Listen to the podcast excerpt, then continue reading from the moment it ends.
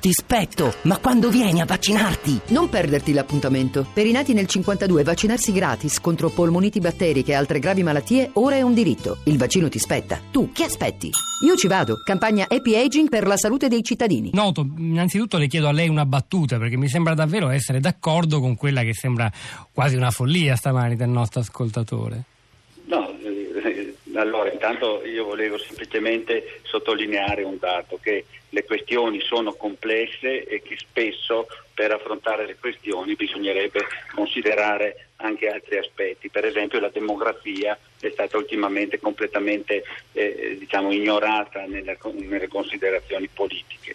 E, e rovescerei il discorso, cioè direi ma questa è una società per i giovani cioè, eh, proviamo a, farci, porci la domanda nell'altro senso. Quanto la nostra politica, la nostra società è in grado di farsi interprete con questi numeri di quelle che sono le istanze dei giovani? Ecco, questo è, è, è, lo metterei in positivo più che in negativo di eh, cercare di... Tra l'altro io concludevo quel pezzo lì in cui dicevo che ovviamente le eventuali revisioni del sistema democratico diciamo, sono, della rappresentatività elettorale sono eh, insomma, premature per un dibattito, però la questione voi insomma, opportunamente lo confermate è una questione che insomma, è bene incominciare a dibattere, ma eh, il problema è la demografia incide, la demografia incide, ci sono delle, degli aspetti che noi trascuriamo che incidono nella nostra vita, ecco, questo è importante saperlo. Una politica molto condizionata dagli elettori anziani, che caratteristiche può assumere? Per esempio, eh, è vero che gli anziani, usiamo questa parola eh, più morbida, guardano con meno interesse al futuro e quindi, per esempio, una politica, come si dice, a lungo termine. Immaginiamoci la politica per combattere i cambiamenti climatici, che più di ogni altra ha bisogno di strategie a lungo termine e soffre invece di quel cortotermismo che è la patologia più grave, forse, della politica mondiale. Ecco, andare troppo dietro i desideri dei più anziani significa forse non investire molto in strategie a lunghissimo termine oppure no, oppure stiamo dipingendo degli anziani molto più egoisti di quel che sono in realtà? Ma eh, allora intanto io brevemente vorrei dare un dato così ci rendiamo anche conto, cioè eh, eh, i residenti in Italia over 65 sono adesso 13,5 milioni, 22,3%.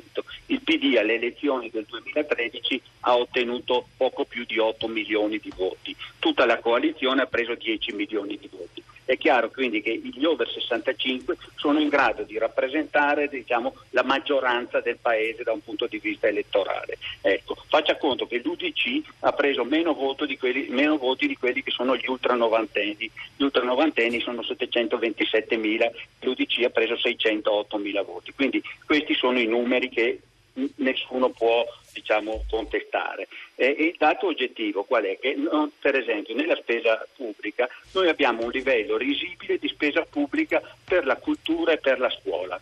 Ecco, mentre abbiamo un livello spaventoso, elevatissimo di spesa pubblica per la sanità e per l'assistenza sociale. È chiaro che queste, questi sono dati oggettivi, cioè è chiaro che ai giovani interessa che si spenda nella cultura, che si spenda nella scuola agli anziani probabilmente eh, non, per gli anziani non c'è per gli over 65 questo stesso interesse. Quindi non è una questione, diciamo, secondo me, eh, opinabile. E di fatto noi abbiamo un orientamento della spesa pubblica secondo gli interessi delle eh, appunto, classi demografiche sulle quali drammaticamente eh, si è posizionato il nostro Paese.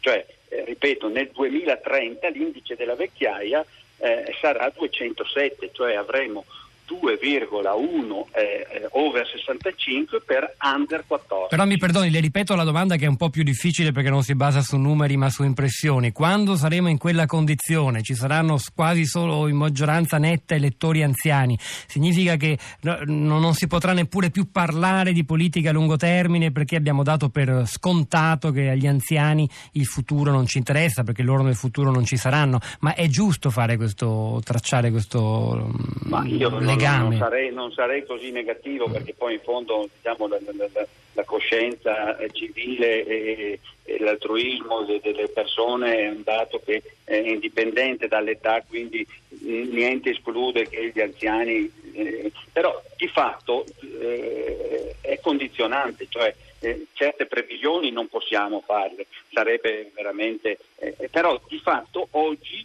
eh, eh, guardando la situazione così come è, è esercitata una forte pressione sulla spesa pubblica, sulle istanze generali di questo Paese a causa della situazione demografica. Basta camminare per le strade, basta... cioè, eh, la nostra società è una società esemplata sulla base degli anziani. Pensiamo ai diritti eh, del lavoro, cioè quanto i diritti del lavoro sono riconosciuti per chi ha 60 anni e per chi ha meno di 60 anni, cioè è eh, complessivamente una società che anziché essere controllata dalla politica è controllata da alcuni altri aspetti di cui appunto la demografia non è certamente quello secondario. No, no, è centrale, noi almeno qui in questa trasmissione e un po' in tutta Radio 3 continuiamo a ricordarcelo sempre Quindi, quando vogliamo capire come cambia. Con mm. dei correttivi la politica non, non, non svolge più la sua funzione, cioè chi, chi, chi fa l'agenda della, della, nostra vita